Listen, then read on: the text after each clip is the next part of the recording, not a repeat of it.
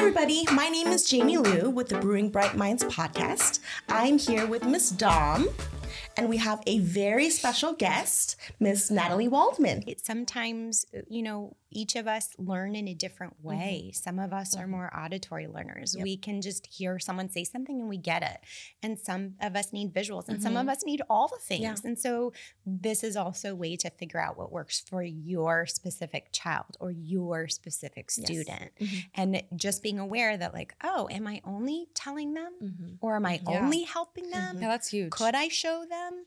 So it just gives a framework to for us as the adult to think about how much support I do or don't need to give. So that's a great strategy for the understanding of the receptive language piece. Mhm. So I think that's one that gets overlooked a lot as Mhm. receptive language because it's a lot harder to see. It's that thing that happens Mhm. below the soil. Yes. So I think just being aware of is my child having difficulty following directions? When I ask them a question like what's your name? Do they tell me their name or do they tell me how old they are? Mhm. Mhm. it just gives us gauges of what our child's understanding and that's Mhm. a harder piece to recognize and so Mhm. oftentimes our go-to might be to assume like this child's just been disobedient or they're choosing not to Yes. Mhm. yeah. so hearing test Mhm. and giving wait time i think jaime you hit the nail on the head outside of giving them time to do to figure out tasks to learn new self-help skills i think the same is true with communication Mhm. Mhm. sometimes we're rushing to get our kids to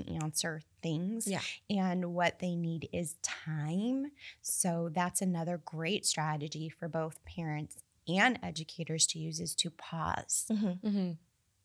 we ask a question and then we pause Mhm. and we count in our head one one thousand Yes. two and you might get up to five one thousand or even longer and you think oh they Yeah. don't even know what i asked them and then all of a sudden Yeah, they'll they respond Yes. They do, right Yes. Mhm. It is Mhm. so or sometimes it happens like uh I've had situations where like they answer it 20 minutes later. Yes.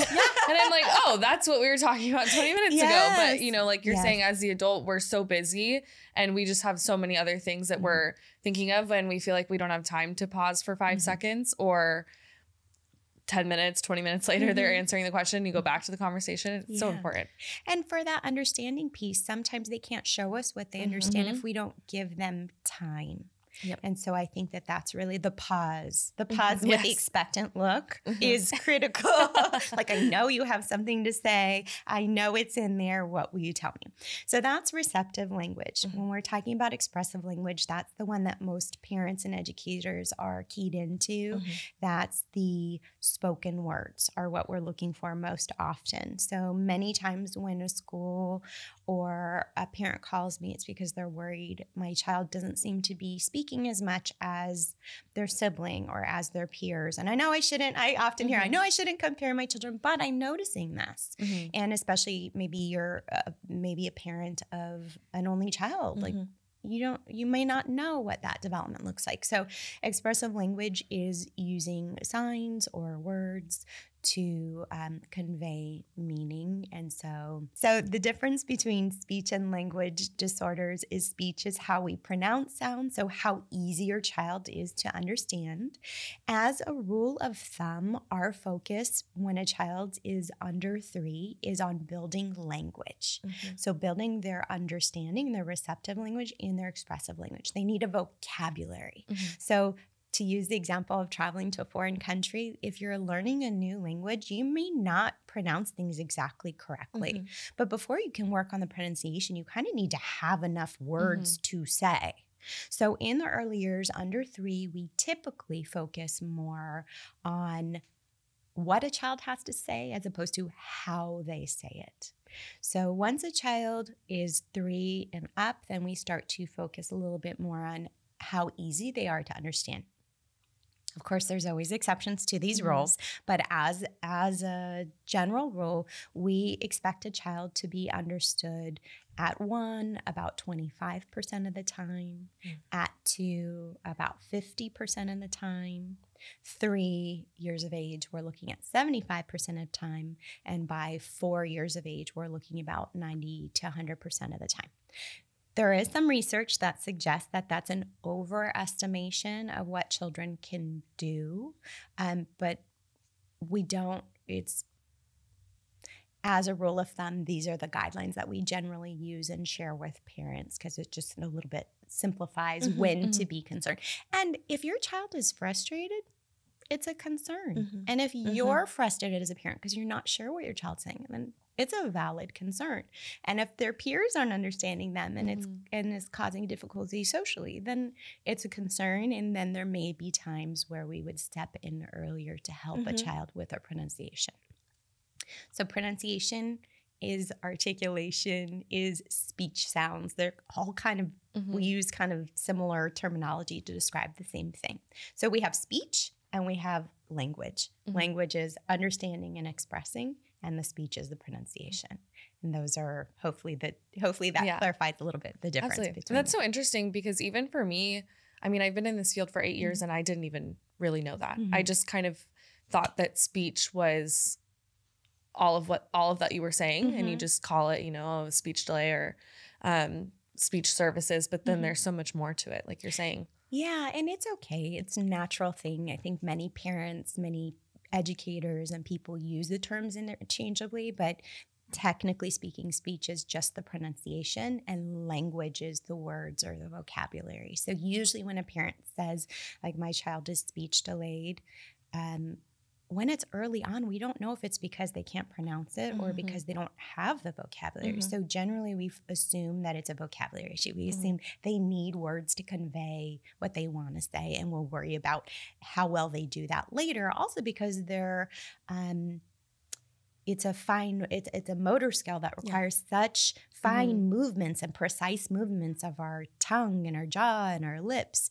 and that coordinated coordinated movement takes time just like walking and running and jumping Mhm. like that takes time to develop the skills where a child is able to do Mhm. it so we don't worry too much about it typically when they're under three that understanding piece Mhm. And I love what you how you kind of simplified it into those um, parameters because then the focus it allows parents and educators to focus on before 3 Mhm. It's about building language, Mhm. and we talk about that all the time Yeah. in terms of our program. Mhm. At infancy, at one, at two, we just want to build that language, those language Mhm. skills, those understanding skills, building that word bank of Mhm. vocabulary so that they, at least if they don't have the articulation piece, they know that is a cat. They are Mhm. understanding Mhm. you when you're saying, go, you know, go pet the the little kitty Mhm. or all that. Um, and they can execute it. And in that, it empowers them to, you know, understand and follow through and be more independent. And so I also love what you said about if they are frustrated, even if it's early on, maybe cognitively, they have so much, so much activity and so much they want to say and so much that they're processing. But if they aren't able to do so, that is so frustrating. And so I think that even earlier intervention, even if it's maybe not a delay, if you're seeing Mhm. frustration and communication between the family, between peers, speech can help anyone Mhm. really Mhm. because them allowing building those skills to communicate early on just sets them up for greater success in general and if they have those frustrations then of course i like how you said that that's that's a sign that's a sign that you should seek services whether it may come from your teacher Mhm. or or just kind of an inkling inside yourself Mhm. as a parent Yeah, I think if you have a doubt or you have a concern, it's always wise to just clarify, get a Mhm. little bit more information. So we start with an evaluation to dig in a little bit more deeply and see kind of what we're talking about. Like, where is the difficulty? So, for the particular example of the client that I shared earlier, part of why that particular child wasn't communicating had a whole host of Mhm. reasons that didn't even Mhm. necessarily Yeah. before we even got Yeah. to the the language or the pronunciation bit. And I think um, when it comes to language, there's a lot of things that happen before first words that are a Mhm. lot less obvious in a parent. And so, as a parent, I might be looking for those first words as like Mhm. the key to know. Well, first, it's exciting, right? Yeah. You want to hear them say mommy or daddy or, you know, name their siblings. That's Mhm. just exciting. So, we're all really um, just waiting for that Mhm. to happen. But aside from that, there's many things that happen before that many people aren't aware of. So it's a little less obvious than like when you're learning to walk. First, you see a child like roll over and then they get up on all Mhm, 4s mhm. and then they slowly pull themselves up. Like that's all really obvious steps towards standing and walking. When it comes to communication, it's less obvious. So some of the things that we look for. So, when I work with children as young as 18 months, so uh, generally speaking, when we're working with children who are under you know in in that in those younger years under three i often work with their families in what we call a coaching approach basically what it what it means is that um, I get together with the parents and we talk about ways that they can support their Mhm. child's communication development during everyday routines. Mm. So if you're changing your child's diaper, you know, six, eight times a day, Mhm. um, you could do so quietly, or you could have some simple strategies or ways of interacting with your child that help them develop language. And so what that does is two it's twofold. One is it's excellent for the parents because if you are worried that your child isn't communicating in the same way as other children, it can make you feel powerless. Mhm, I have a lot of mhm. parents that have a lot of worry Mhm. and come to me they're concerned they're worried they not sure what to do so giving parents strategies to use makes them feel empowered Mhm. and it's super helpful for the children because instead of seeing a therapist once a week or Mhm. whatever it is, they get that support every day. that's six eight times Yeah. changing a diaper and a parent changes one little way of Yep. interacting and all of a sudden huge change can happen Mhm. but um, to talk about the skills that happen before those first words, things that we're looking for and that educators and parents can be looking for are social engagement. Does your child look towards you? And, and that happens early. That happens before one Mhm. year of age. We want to see that a child wants to connect. Do they seem to recognize familiar people? Mhm. Do they seem to um, want to connect? Are they noisy? Mhm. So maybe they're not using words, but Yeah. maybe they're babbling a lot. Mhm. Um, we also want to see things like gestures. So there is a phenomenal resource called, um, six, I think it's called 16 by 16, and it's by the First Words Project. And they show the various gestures that we expect. So 16 gestures are expected in the first 16 months of life, which is why it's called Wow. Mhm. 16 by 16.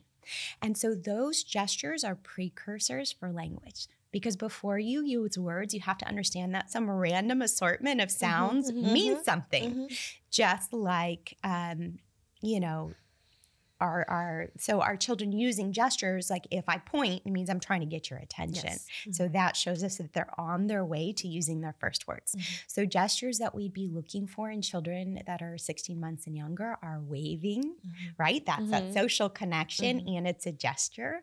We're looking for pointing and pointing for multiple purposes. Pointing because I want something, Mhm. but Mhm. also pointing because look at there's a cool airplane and I want to Mhm. share that Mhm. with you. Mhm. I have that Mhm. social connection. We're looking at clapping, we're looking at raising our hands for our parents to pick us up. Those are all very powerful means of communication Yep. that happen before those first words. So oftentimes when a parent comes to me and they're concerned or a teacher, I'll say, what gestures do you see this child using? Mhm. How frequently? For what reasons are they gesturing? Is it only the same Mhm. kind of couple, or are they Mhm. using a wide variety of gestures for a wide variety of reasons? So, those are things that happen before first words are that social engagement and attention. If a child is not connecting with you, they can't take that information in.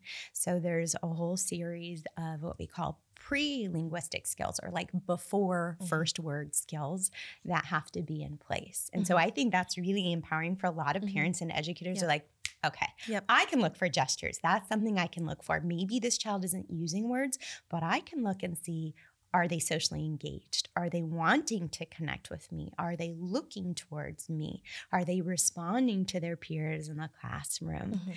And um, and that gives us an idea of the foundational language, uh, the foundation that they need to use Mhm. verbal language. Mhm, mhm. That's so huge. That's so that's so helpful because um, I think for parents, if they are not noticing those signs and those precursors, then, like you were saying during diaper changes and certain Mhm. things on a daily basis, then you need to, as a parent, provide those opportunities Mhm. to build those skills because maybe, you know, mom and dad were busy and we're doing work and home and all that and and as much as we'd like to engage with our child, you know, every second of the day, in our mind we are but maybe it's not enough maybe we need to be doing more to provide these opportunities to build those precursor skills or that's what's great about having your child in a program it should be built in it should be built in where the teachers are constantly singing uh, reading providing those prompts Mhm. for your child to process and build those communication skills with teachers and peers and so if we have a lot of parents where if they're not exhibiting those precursors, they're like, all right, let's let's get them into a program. Mhm. Let's put them in so that um, maybe it's a environmental Mhm. issue that needs that can be solved very easily, or once we have our child in that program, if we're still not observing those precursor signs, then we have a different issue Mm. that we need to address. And that's a really good point that you raised because I think there's no um, substitute for peer models. So seeing other children Mhm, mhm. speaking, seeing other children wait their turn, take turns, socially engage, uh, join the group during Yeah. circle time.